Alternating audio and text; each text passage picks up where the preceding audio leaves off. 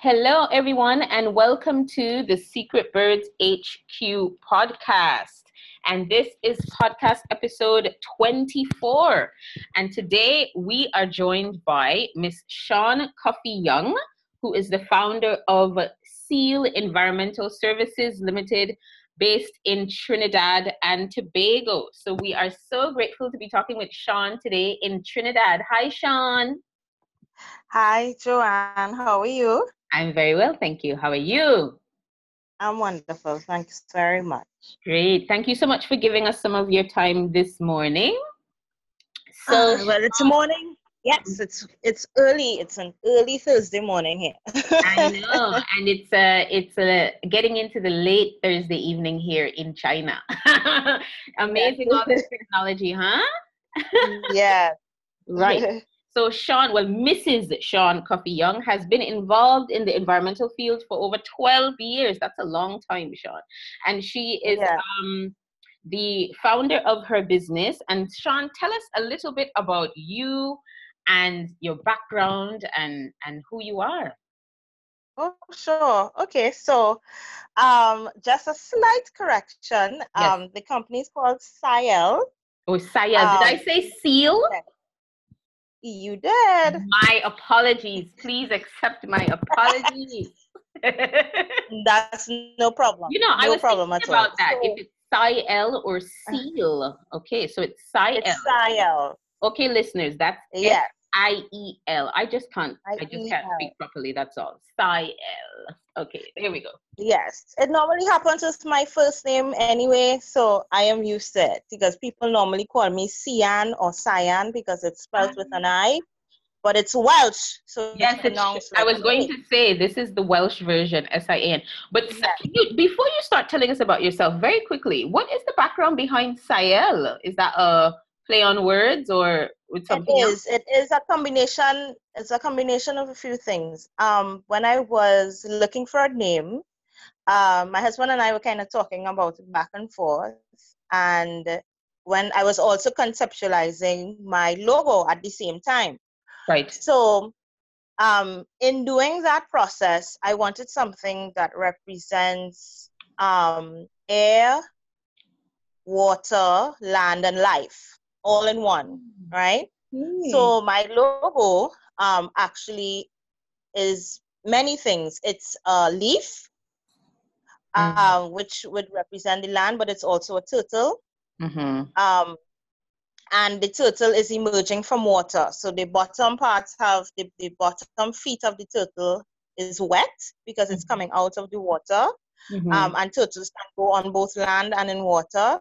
And then right. we have a, a, leaf because leaves blow very freely in the wind. Mm. So Siel, a combination of my first name and my husband's middle name, but it's also a play on the French word C-I-E-L, which means sky. So it's a, you know, it's a, it's a hmm. nice combination. very clever, Dawn. that is clever. I like that. Yeah. You know, I just something just said this is a play on words somehow. Something is going on here because you are Sean and you've got Siel, and I'm thinking, I wonder if it's a combination of maybe letters of your name and someone else's name. But that's a lot going on. That's really cool though. Yeah. And then the French, okay, for sky. So it's yeah. very much green embedded through through and through in your business. Throughout. Throughout. Very much so. Very much so. So I, I took a that. bit of me. A bit of me is in the name. That is very um, clever yeah so that's how that's how it came to be um i started out because i used to work um in the waste and mining sectors i spent a lot of my working um career there and um i, I used to be a teacher as well too okay. i taught science yes. please start telling us you know and, about um, who you are and just your entire your yeah. journey to where you are now yeah so um, after doing that for a number of years, um, and I'm also a mom um, of three, um, 13, 4, and 2, but my 13 year old is my bonus son, as I call him. um, because when I got married to his dad, it was a it was a package deal. So he's my bonus child. You know, he's my mm-hmm. extra blessing. Um, sure, sure. So with um, when I just finished, I also was pregnant with my last son. And being in the field as well, too, as I said, I used to teach, so I love teaching. Um, and but I also love the environment. And um, I realized that one of my former bosses is also my mentor, and he he saw it as well. He saw that okay, this is Shan's niche. This is what she loves to do. Mm. But I realized that we were doing a lot of the same when it comes to giving people information in the environmental world. You know, we just give them the information and then expect that they have the information, you know, so they're going to act differently. They're going to do things differently. Um, but that has been shown through even research not to be true. You can't just give people information and expect them to change. And then I also participated in this fantastic training workshop with the University of Tennessee on behavior change. And they were using a tool called community based social marketing, which is what we got our training in. And it was absolutely fantastic.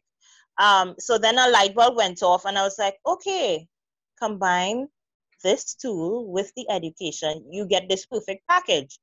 So after I realized that a lot of the same has been happening in and around me, I decided, you know what? I am okay with being the voice in the wilderness. I um, somebody needs to say that that's the way that you're going about it is not the best way. Somebody needs to say it because it's not being said, and we have companies doing the same things over and over. I tell people sometimes we're truly an insane bunch of people because we're doing the same things over and over and expecting a different result. So I decided, you know what? I am going to, I want to be that that voice. I want to be the change. I want to be the difference. So that's how Style came into being. And also I just had the baby. So I took some time to to you know, be a mom, a new mommy again, spend time with the baby. Mm. But in also in that in that process, I was also um, planning what is going to happen with um, Siel as well. So my academic background, just a little bit about that. Sure. Um, I do come from a, natural science background as well. My um, bachelor's is a double major in physics, and um, my master's is in environmental engineering. Um, mm-hmm. I'm also very proud Fulbright Fellow from Cornell University. That was like Yay. one of the best life. Um, um, where I got to not only have an academic experience, but a professional one as well. So I got to meet um, some truly great people um, mm-hmm. who I'm still in touch with today. Um, and uh, well, I did my affiliation because at that time I was working at a quarry. So a lot of my work centered around how to make the process of quarrying sustainable, if if you could believe that or not. Um, is that even possible? I mean, a quarry. Yeah. How, do you so, make a quarry pos- sustainable? You're you're blowing, yeah. you're blowing, you're putting dynamite in in the mountain. You're blowing up the rocks. Right. So how is that for sustainable? Um, mm. Exactly. So it's I tell people it's often an oxymoron, right? Quarrying and, and sustainability because quarrying in of itself depletes a natural resource. Um yeah. and in, in, a harsh way in most cases. It's so, similar to um fracking, like fracking almost. Yes. So for hard rock, mm. like limestone, that's when they tend to use explosives. Mm. But for softer aggregates like sands and gravels, that's simply an excavation process, right? Mm. Uh, so what uh, my role was when I was at the quarry was to rehabilitate, right? Either post mining or concurrent with mining. So normally there will be parts of the site that are still active, but mm-hmm. there are mm-hmm. parts that they would um, they would have finished extracting aggregate from. It was my job to rehabilitate. So what because what normally happens is that quarrying they take all of they take all the sands they take all the gravels they blow up the stone and then they just leave this big scar they just leave this big hole on the ground um, so that is where you know the sustainability part comes in because you can rehabilitate and now repurpose that same space for something else something else that the community can enjoy a park a, a, a water recreational facility because there are a lot of, of natural ponds that come out with with quarrying because sometimes you you hit the groundwater coming up. So, you know, there are a lot of ways that you can do it. I often to, um, would tell my colleagues, um, I cannot save every tree. I realize that. Um, mm-hmm. But all I'm asking is that when you are quarrying, do it in such a manner that when it's time to rehabilitate the site, it's not a difficult process to do because you would have had, you would have been mining in phases. Mm. Um, so you know, okay, I'm going this portion, I'm going this step, this portion, I'm going this step. Use the technology to your advantage. See where the reserves are. Don't just go digging holes and hoping on and, and praying that you're going to find something there. Because a lot of the time, um, that is what happens. A lot of that happens in Trinidad mm-hmm. um, and Tobago as well, where people just, you know, dig holes in the ground and, and hope that they're going to find it. But there's so much technology that is available. Right. Um, you know, like geophysical surveys where you can send, um, you know, sound into the ground and it would, um, you know, kind of ricochet off the materials that are there. So then you could say, okay, from this step to this step is sand, from this step to this step is gravel, from this step to this step is silt, and so on. And then when you hit water and so on. So it is, you know, it's something that can happen. Um, but it just takes it takes some understanding. It sure. takes some creativity. Sure. Um, you know, it, it takes thinking out of the box to really um, come up with some serious solutions for solving that particular problem. But you know, my my love is is is education. My love is interacting with children. Mm. um so that's why i decided to stay as i tell people on the softer side of environmental issues. Because there's the technical side where you do reports and you know testing and monitoring and all of that. Sure. but you know um we still have a, a especially in in trinidad more so than tobago because you know we're a two island um country twin island republic Mm. That's right. So um, more so in Trinidad because because tourism, Tobago's economy is based heavily on tourism. You mm. find that there's more of an appreciation for what they have than in Trinidad. So you would find mostly oil, right? Oil and yes, our economy is based, yeah, our GDP is based on oil and gas. Yes, right. mm. you know, so you would find that because we're driven by by by oil and gas, you know, the environment tends to be on the back burner. Sure. Um, sure.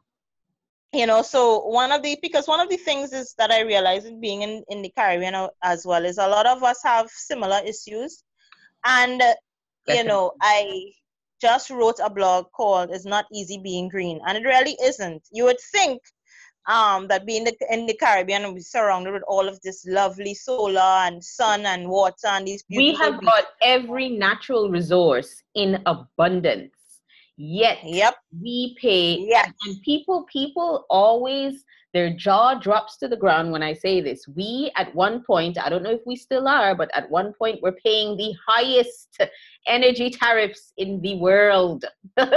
Okay? So our energy bills and just taxes generally were the highest in the world which to me is just unbelievable when we've got wind and sun and everything in abundance. It's just it's it's it's crazy. It's crazy, it's crazy. for so, lack of a better term. Those, There's a lot exactly. of energy poverty in the Caribbean, and I think a lot of people don't realize that because they don't. It's not something that they can see, but there's so mm-hmm. much energy poverty in the Caribbean. So much. Yes, because one of the things because so let me give let me compare two countries so let's i'm going to compare trinidad and barbados right mm. barbados has to import their diesel, and so on. They're not like Trinidad where it's manufactured here. So basically, for us, um, diesel, oil, gas is heavily subsidized by the government, right? Mm-hmm. So because we get a heavy subsidy um, in the manufacture of electricity, it is cheaper, right? Um, cheaper than it would be for Barbados because Bajans pay a lot more money than we do for electricity. Um, so with that now, they have these, so their government decided, oh my gosh, we are importing all of this. We need to look at other energy sources. So that's where they um that's why they started getting and they're heavily into solar energy. Mm-hmm. A lot of houses have solar panels on it and they've worked out, you know, how if you're off the grid, how does that work for you in terms of your pocket and your bill at the end of the day?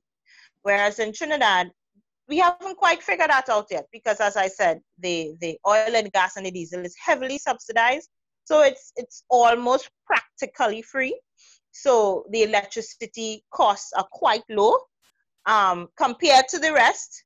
Mm. And um, so that's why it's taking us longer to jump on the, the sustainable energy um, wagon because our energy costs are low compared to other sister and brother countries in the Caribbean, right?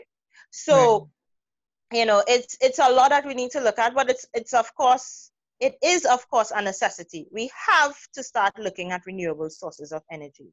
Oil and gas are not infinite sources; they are finite, right? Mm. So we need to look at our renewable sources because they are non-renewable um, and to really find a marriage between the, the, the renewables and the non-renewables. Yeah. Mm, so until we, we, we, get to that point and until our, our governments get to that point, um, we still have a long way to go. Um, you know, as and as I was saying, you know, being in this field, it's a wonderful field, but you're faced with so many challenges. You're faced with, you know, um, if they if if environment is not a priority no matter what you say no matter how you say it it's just going to fall on deaf ears you just have to keep going find it within yourself to know that and understand what is your purpose and what you want to accomplish so no matter what is being said you're going to figure it out you know and you're gonna. if i may if i may interject sean because i just sure. i just want our listeners to understand the magnitude of this thing mm-hmm. some facts here okay there mm-hmm. are the Caribbean for a very long time was ranked globally number two for having the highest energy costs in the world. And that was listed on, I think it was the World Bank or IMF website at one stage. The yeah. Caribbean, um, in particular, there are eight countries in the Caribbean whose energy costs are higher than that of the United States of America, Sean. The United yep. States. Now, think mm-hmm. about that for a second tiny little islands in the Caribbean are paying higher energy costs than massive our massive neighbor to the north. These are Dominica, Aruba, the USVI, the Bahamas, Sint Maarten, which is the, the, the, Dutch side of, of the of Dutch. the island, mm-hmm. Turks and Caicos, yeah. Curacao, and St. Kitts and Nevis. Okay, people are paying higher higher energy costs in these tiny little islands than Americans are in in in the, the, this massive country to the north. That's just to show you a little bit uh, the magnitude of this problem. It's a big problem. It is. It problem. is a huge, huge issue. I mean, huge is is maybe I'll, I'll say magnanimous. It really is. And what I think it, is the shame is that people don't people the leader the leadership isn't discussing it enough you know, mm-hmm. it's not it's not on the agenda. I you know I see Richard Branson talking about it all the time, but mm-hmm. what about our own leaders? Why aren't they talking about it? You know, exactly, exactly. Get it. So it is. It is. I mean, it's discussed, but whether there's action coming out after the discussion, that is left to be seen and heard. Yeah. So we just had a we just had an um uh, an energy conference here on health on HSSE as health, safety, security, and environment conference. And renewable renewables is, is always one of the discussion topics. But as I said, it's discussed. Whether there's action that comes out at the end of it, that is left to be seen and heard. So, um, you know, it is, it, and it is a, a, as you rightfully said, and that is so true. It is a huge issue because how could if, when you think about that, it's just like, how is that even possible? How is St. Kitts, which is a small country, St. Kitts, I believe, is even smaller than Tobago, it's paying tiny. more my family, My family's from St. Kitts and Nevis. It's tiny. Right? okay. More for energy than the United States. How is that even possible it's like my brain can't even understand and begin to, to rationalize or, or find logic in that. It just does not make sense. And this is but that is region, for a lot of us here in the caribbean. That is the reality. And this is in a region of the world where we have got solar potential wind potential geothermal biomass i mean water everything you can think of at our disposal. Yet we pay the highest um, energy tariffs in, in the world. And i think this this affects everyday people in in such a harsh way. It really does. There are people out there who who have to choose between buying food and paying their light bill. It's really difficult for a lot of people. That is very true. So um, I really, really want to highlight this because I, I just, I just, I don't think there are a lot of people. I think most people think of the Caribbean as this beautiful tourist destination, but there, we have a lot of problems. You know, we have a lot of problems, and this, I think, is, I think this, if if if someone said to to to me, Joanne, um, what is one of the, the the the biggest problems facing our region now today? I would say this is it this is it especially now with all of these hurricanes for example when the hurricanes come like they do and then oh. the, the island is out of electricity for six seven months it makes it even worse exactly and the the prime minister of antigua um made a when he was given giving his um presentation to the un the assembly mm-hmm. um post irma Right. You know, he made a he made a very because you know Barbuda was absolutely devastated. Barbuda was Barbuda was, yeah, completely it's, completely uninhabitable. Nobody's living on that island in over 300 years. It was heart wrenching. So, it was heart wrenching to see. Yeah. So one of the things that he said is that um, the Caribbean as well, when you add up our contribution to greenhouse gases, we are 0.1 percent right? Um, yet we are affected the most um, by uh, hurricanes and so on because you know that it causes increased temperatures and so on. All this science and the warming of the water, which creates warming of the waters, and exactly. the Caribbean Sea is very. It's like us. We're very warm, so the Caribbean Sea is very warm. Yeah. You know, so it, it it it's devastating to us here, even though as a whole we have the smallest contribution. Yeah, so we are affected the most is, by other people's choices. exactly. And that is how things, and that leads me into that is how things in the environment works. What you do affects someone else. That's you so, may not so good. That's so that good. you do. Yeah. You may not realize it, but everything that you do affects someone else. If I throw a bottle in the drain and I keep doing that every day, that is going to, when the rains come, that is going to just make our flooding situations worse. And then my neighbor's yard is going to flood out because I decided that I was going to throw a bottle in the drain. So everything is full circle. I tell people my one of my favorite cartoons is The Lion King because mm-hmm. it talks about the circle of life. And that is how it is. Everything is connected. We often think that we are not connected, but we Ah. And that's that's the thing with the environment. The environment, it is all connected. Everything is connected. And what you do here affects somebody else in in in a very remote uh, uh, place in the world. And a lot of people don't understand that. They just think, oh well, this is what I'm doing here now, but it has a it has a trickle down effect. It really does. And that's such a good point that you made. It's so important to understand that. But you know, Sean, what I want to ask you is what role do you think education plays in this? Because education is big. Do you think enough Caribbean people understand the magnitude of the problem or know the problem? Do you think there needs to be more campaigning around these general environmental issues?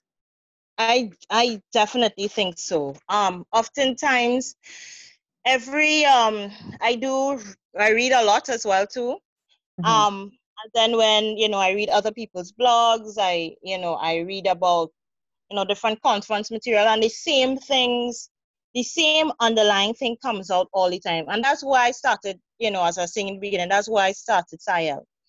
everybody says and it all boils back down to education mm. people need to know what how what they do affects the environment they need to understand it they need to internalize it. So for me, it is what I call about creating an environmentally literate people.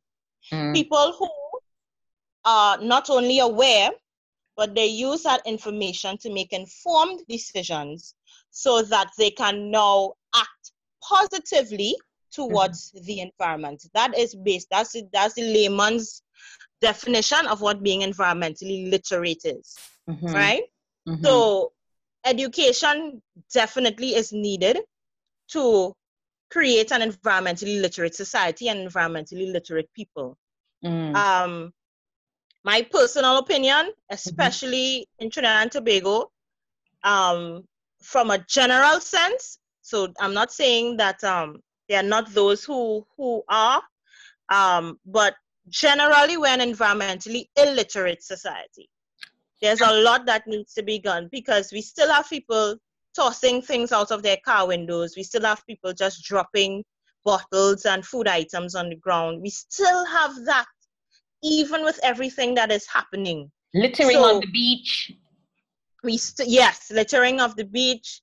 I mean, animals are getting um, ingesting plastic and so on. I mean, the stories are horrific, and mm. it still is happening. So, mm. especially as I said, especially in Trinidad, more so than Tobago, is that there is a, a, a huge disconnect between what people think they do mm-hmm. and how it affects the environment. So the role of education is to close that gap as much as possible and mm to create an environmentally literate society. And, the, and, and, I think I think what you said is so important. The education has got to be. It's not about dumbing it down or diluting it, but people have to real really understand how it affects them on a daily basis because I think there are a lot of people generally, not just in the Caribbean, who see environmental issues as sort of middle upper class people just screaming about animals and and the sun. And you know i think there are quite a few people that think that way. You know it's just this is mm-hmm. a very elitist kind of thing. You know they probably tie themselves to trees and you know a lot of people yeah think that that's no honestly they have this view. yeah, that's true. And if you are somebody making living from day to day that's probably what you're thinking. So the education has got to be real on the ground so people can understand that if the if you're environmentally conscious it could improve your lifestyle significantly you know? Correct I, I think that's i think that's the, one of the big problems with the environmental movement.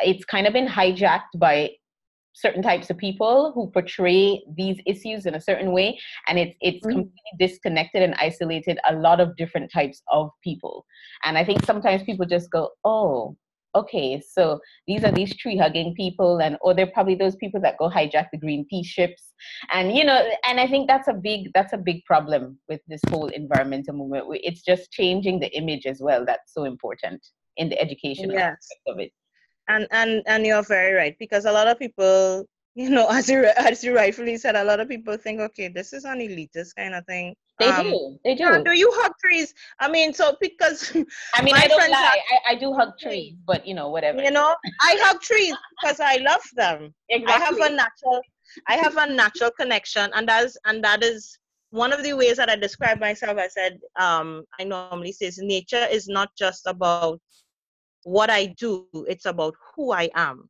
It is a part of me, it's an extension of myself. So it I understand, and that's because, you know, my parents exposed me to a lot of things as a child growing up. I hated seeing littering. I used to carry out if I if my dad would take us on hikes, my brother and I, you know, I would take out other people's garbage at eight years old. You know, mm-hmm. so it is it is a part of me is a part of of i said that you know you know i think i have a tree living inside of me or something. Because you know that is just that's just my natural sure. you know my yeah my natural inclination but for those for those who don't have that natural inclination or for those yeah. who weren't exposed to the environment growing up you really have to bring it down on a level that they can relate to and that, that they can understand. people don't want to hear lofty ideals and oh we're going to save the world. They want to hear listen what does this have to do with me in my day-to-day mm. life? Exactly. Exactly and that is what and that is what i'm trying to do. So yes you would find that those talk about you know the the surface stuff the big picture you know? Mm-hmm. but i'm like okay um how does that affect john in his house? Mm. because he can't connect to that huge picture that you're showing. How does that affect him? Mm-hmm. so that is why i decided that i am going to i'm going to take that approach we have enough people showing the big picture. I don't need to be the big one of the big picture people. That's fine. Yeah. That's okay. Yeah. Right? I, I acknowledge it. I know it's there and I accept it. I want to be able to show my neighbor next door. Mm-hmm. If you if you can if you recycle your plastic bottles, these are this is how much you're gonna and show her how much she's gonna recycle over time and and what that will do in terms of the environment and all of that. That is what I want to do. I am not yes, I and and I'm and I'm not saying the big picture is wrong. It isn't, but in order for people to connect, they need to know how it affects them personally. They need to understand what it would take for them to start making differences. Sure. So um, that is one of the. So um, I just embarked on uh, Green Your Business and Green Your Home initiative, um, where I'm going to be teaching people right in their homes or right in their businesses how they can incorporate green practices to um, in as part of their effort to not only protect the environment but to save themselves money over time. Oh, that's brilliant! And so, that's through Siel, your business. Yes, yes, okay. and that's like through Siel. Just, just to clarify, your business is about education and and building environmental leaders. I know you want to work with young people so people understand that you're not doing the technical stuff like you said. You're doing the yes. educational stuff. But prior to this in your career you did do a lot of technical stuff obviously. I did. I did the technical stuff for a long time. I mm. really did. And i guess um, you believe you can have more impact doing educational the educational i do. I do, and I think there are enough people doing the technical stuff anyway, and they don't need to. Add, I don't. I didn't need to be added to the list. If I'm being very honest with the listeners and honest with you, and even honest with myself, I just when I I was sitting and thinking, okay, okay, Sian, because I talk to myself. mm, what do you want to do? Mm. What what what impact do you want to have? Who do you want to work with? Mm. And no matter how many times I sat and I wrote and I rewrote, it always boiled back down to children, people at home, um, businesses, that kind of thing, not the technical stuff. Um, so, and, and as I said, because I, I believe there are enough technical people doing it, um, there are people who have been around, you know, a lot longer. Not to say that I can't break into the market as well, but I just think that there are lots of technical people. I applaud them. I follow them, I pay attention to what they're doing because all of that is part in educating people. So when that when the technical stuff is done, I take that, break it down so um, anybody could understand what is now happening. Because a lot of times, you know, they talk in the big terms and they use the environmental jargon. Not everybody gets that. You know, so you have to be able to take that information now and and bring it down to a point where people can understand. Because a lot of the time mm-hmm. things pass over people's head Mm-hmm. Um, and if my main process too elitist, people aren't the average. The average person is just not going to engage with with it. No. Yeah, and, and one of the things, Joe, that I found too is that we are very cosmopolitan cosmopolitan society here. We have mm. people of many varied ethnic. Oh yes, Trinidad is one of the most diverse countries, not just in the Caribbean but in the world. Yeah, so I mean, many continents have, have, come together and created this. Many, many. We have had so dynamic. many influences, you know, so mm-hmm. many influences, and we're a beautiful bunch of people. Oh, um, yes, yes. So you find, well, one of the things that I found, um, uh, this is just a, a little joke as well too. I was like, so, um, people of, you know, so black people don't like nature. mm. So, mm. um, because one of the one of the hashtags that I use on my Instagram is Black Girl Loves Nature. Why? Because oftentimes, and let me tell you where that came from. Mm-hmm. Oftentimes, when I'm looking for photos mm-hmm. of people engaging with nature, it's not people who look like me.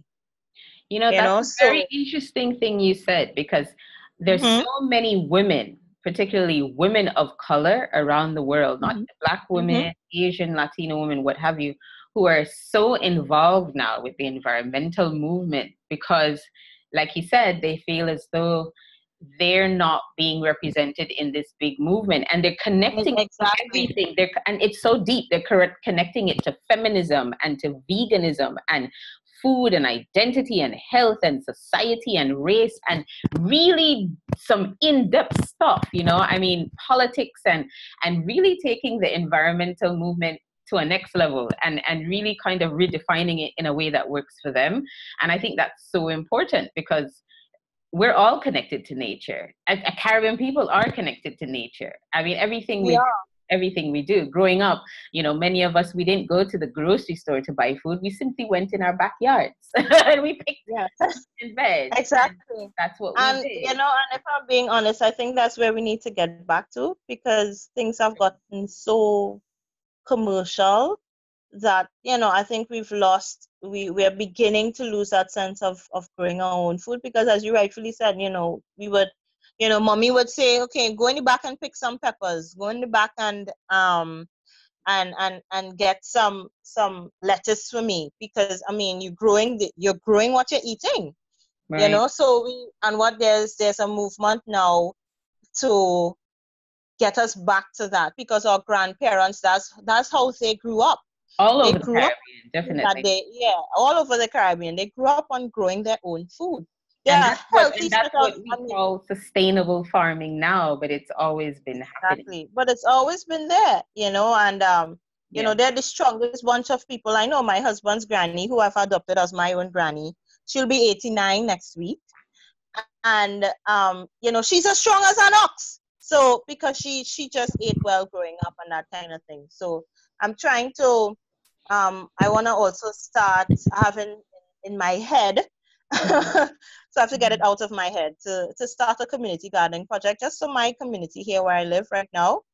Um, you know, just grow food and share it with the neighbors kind of thing. Um, yeah. just get back to that that whole you know, looking out for each other, that love, that connection with people.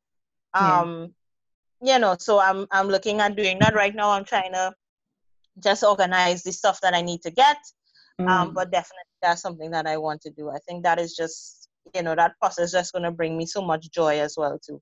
You know, just just go and get big, um, you know, just go and give my neighbors free produce. It's fine. I mean, I'm not asking yeah. you for money, not asking you for any contributions. That's fine. It's just, you know, part of, you know, giving a part of me to you. Right. Um, so that is something that I want to I want to do as well. But you know, one of the things that I want to um, reiterate again, Joe, is that you know, being in the field is is not an easy one. It's not for the faint of heart because you're going to meet challenges. You're going to meet people that just are not too concerned about environmental issues. You're going to meet people who mm. really don't want to give you the time of day to hear what you have to say.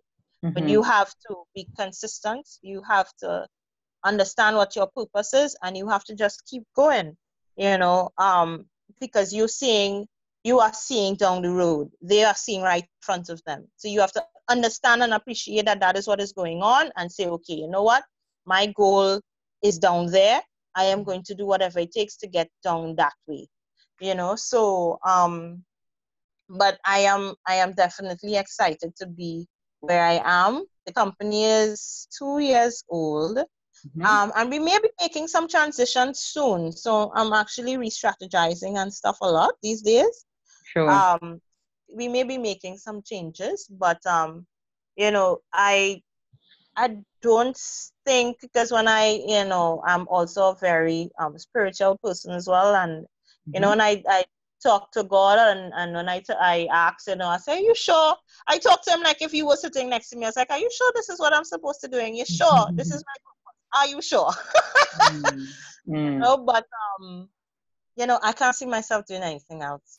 But Other than probably and dancing because I love to sing and dance. But you, could, do all of it, Sian. You know what I was going to say to you? You are a part of a of a growing group of women who are um, really involved and really taking this environmental and eco and sustainable business to the absolute next level um, mm-hmm. not just in the Caribbean but around the world. The amount of eco fashion businesses and and vegan businesses and agro businesses and all of these sustainable businesses being created by women around the world it is mind blowing it's it's it's amazing as well.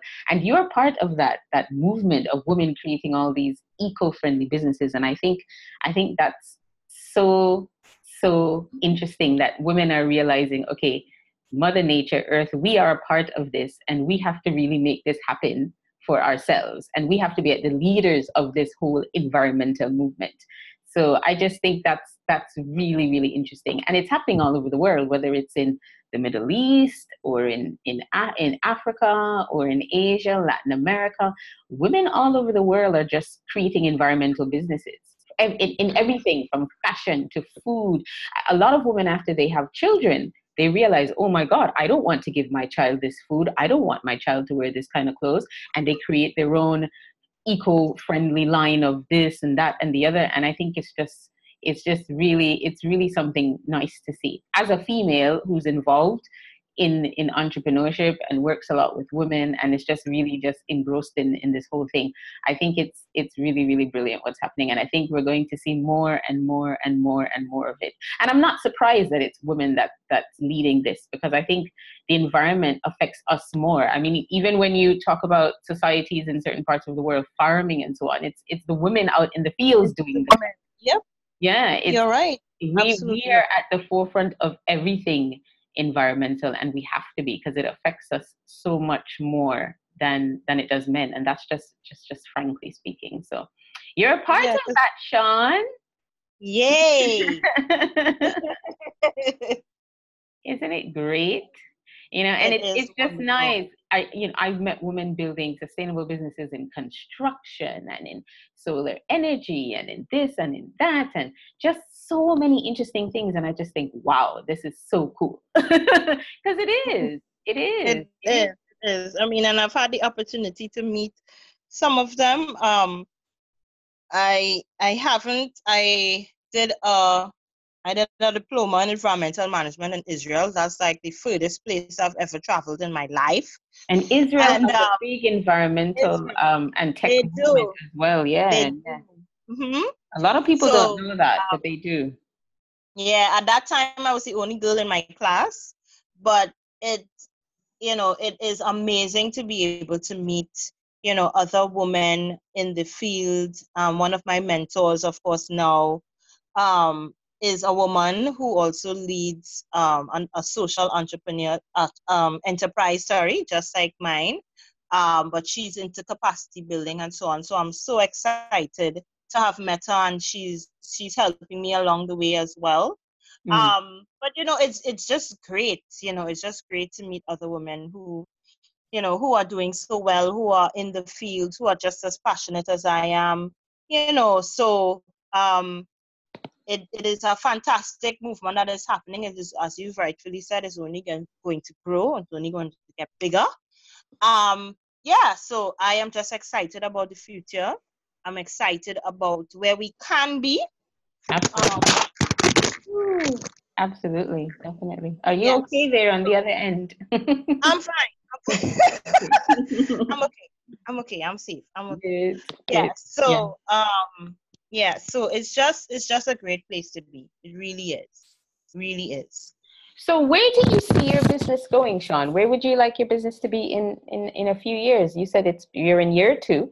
As you know our mm-hmm. community um, centers women in pre-startup and startup phase of business. So where do you see yourself three four five ten years from now? Where would you like your oh, business to be? Where would you like it to be positioned? And and and what kind of impact do you see yourself having? Now, i don't think your impact will be limited to the caribbean. I see you doing things globally because that's just the world we live in now a global world. Yeah. Yeah. Yeah. Global economy so, global businesses. That's right. Um and we now have what we call the um green economy. Mm. so we want to to to grow the economy from a green perspective as well too. Um but to answer the question i one of my goals is always was always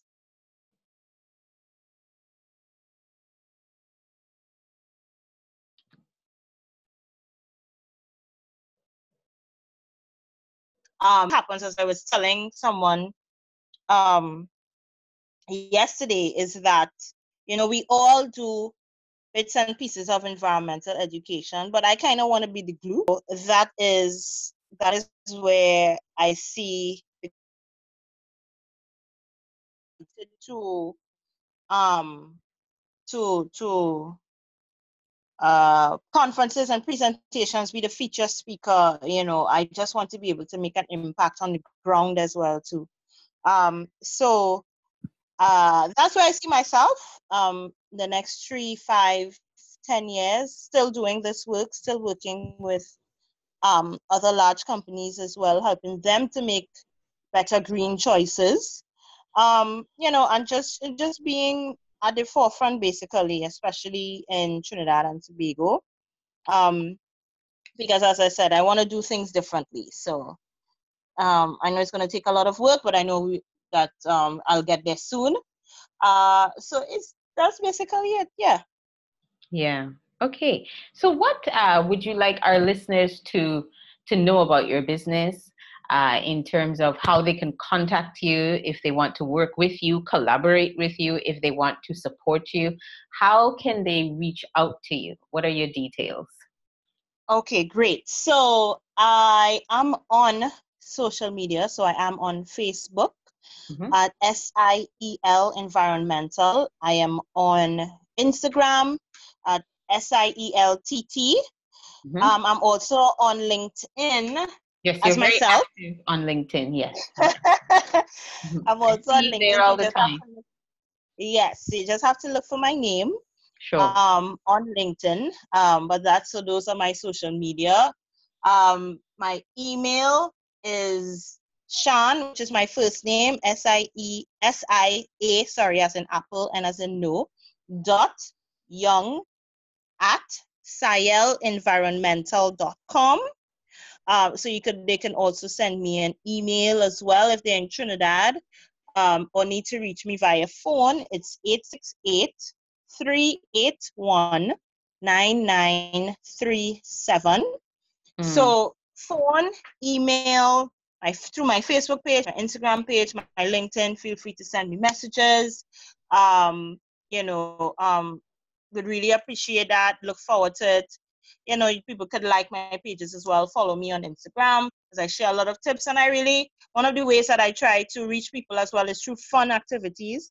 Mm-hmm. So I, I give a lot of nice environmental games and quizzes and stuff like that to connect people to the environment, but also in a fun way. Sure. Um, sure. but also teach at the same time. So I do a lot of that on my social media, especially my um Facebook page as well. Um, my Instagram page is, is ready to get people to start thinking about changing their behaviors. So I call it my behavior change movement is on Instagram. mm-hmm. So yeah, so that's where I can be reached. Facebook, Instagram, email, cell phone contact if they need to call me via phone. Feel free to email me, send me messages. You know, I'm pretty responsive, so that's how people can reach me. Great, great. And Sian, what closing words do you have for us? Because, um, like I just said to you, our community is women, female entrepreneurs, women in the pre startup and startup phase of business, women operating in the global south. And what we're discussing today, women and sustainability, women in sustainable businesses, I think is, is such a big topic. It's very topical globally, but particularly in the global south. So, what closing words do you have to to give um, our listeners. Those who just want to learn more those who may want to be like you and start a business or those who are just they're not they're not clear and they don't really understand why this kind of thing is so important. I mean, you, you and I, I, I, I have a, a, degree in environmental science, so I'm coming from this background, and you obviously you have de- degrees in physics and environmental management, so we can sp- speak very easily and freely about these things. But some people may not mm-hmm. understand the intersection between sustainability and environmentalism and women and all this other stuff. So, what would you like to uh, to say to them before we depart? Uh, so this is what I'd like. So, so for those who may be considering getting into the field, I think mm-hmm. I may have mentioned this before, but let me just say it again. Mm-hmm. It's not for the faint of heart. Mm-hmm. Follow your passion. Do mm-hmm. something that you are passionate about. So when the the roadblocks do come, and they will come, because the journey of entrepreneurship, it's it's a squiggly line. It's not a straight one. Mm-hmm. you mm. know. Um. So when those days come where you just don't feel like getting out of bed, or you don't feel like you you you're ready to throw your hands in the air. It's mm-hmm. okay, cry, give up that day, but you jump right back on the wagon the next day and you keep going. Right? Do something that you love so that when those days come, it's not going to feel like work. you know that this is something that you are passionate about and you are following your dreams and your passion um, one of the other things that uh, i wanted to say as well too um, for people as well generally know that every action has an equal and that's a it's a it's a, a physics um, rule right mm-hmm. um, every action has an equal and, and opposite reaction do as a consequence. Right. I would like to encourage you to do so ensure that that consequence is always a positive one. So understand that your actions do affect others. It does affect the planet in the long run. So start making little steps that you can do to start saving the environment and protecting the planet. Turn the water off when you brush your teeth. Take the lights off in the house when you leave. Mm. Um, unplug your, your cell phone if it's fully charged. Little things like that. You, those little things do add up. So you may think, but what I can, what can I do? I mean, I don't understand people asking me to do all these big things, but those are the little things that you can start doing. You know, you carrying your reusable water bottle with you instead of a plastic one. Oh, Those I are the that. little things. yes. Right? At me too. I'm looking at mine right in front of me as we're talking. You know, those are the little things that you can do to help make a difference. I'm not asking for for grand gestures in any way, but think um, I just want to remind the listeners as well that there are little things that you can do mm-hmm. um, to start making a difference. If you forget what I've said, feel free to reach out to me and I could remind you of some of the things that you can do. Um, and I want to close with a quote that I live by. Mm-hmm. And I mm-hmm. want the listeners to think, really think about what I'm saying. Mm-hmm. It's remember that it's not only about doing things better, mm. but sometimes we simply need to do better things. Oh, that's yeah? such a great quote. Thank you so much, Sian. Thank you so You're much. welcome. You're most great. welcome. Thank you Sian very much. Our, our Caribbean. oh, my pleasure. Thank you for joining. Caribbean, uh, uh, I was going to say, Sian is our Caribbean expert on all things sustainability. So we look forward to having you back. This is only year two, so we look forward to having you back again when things um, move on a bit more and and and seeing where you are and what you're doing and how everything is going. And thank you so much again. And um, that's it. So, lovely bird, okay. thanks for joining us. And I will see you on podcast number 25. Bye, Sian. Bye, Joanne.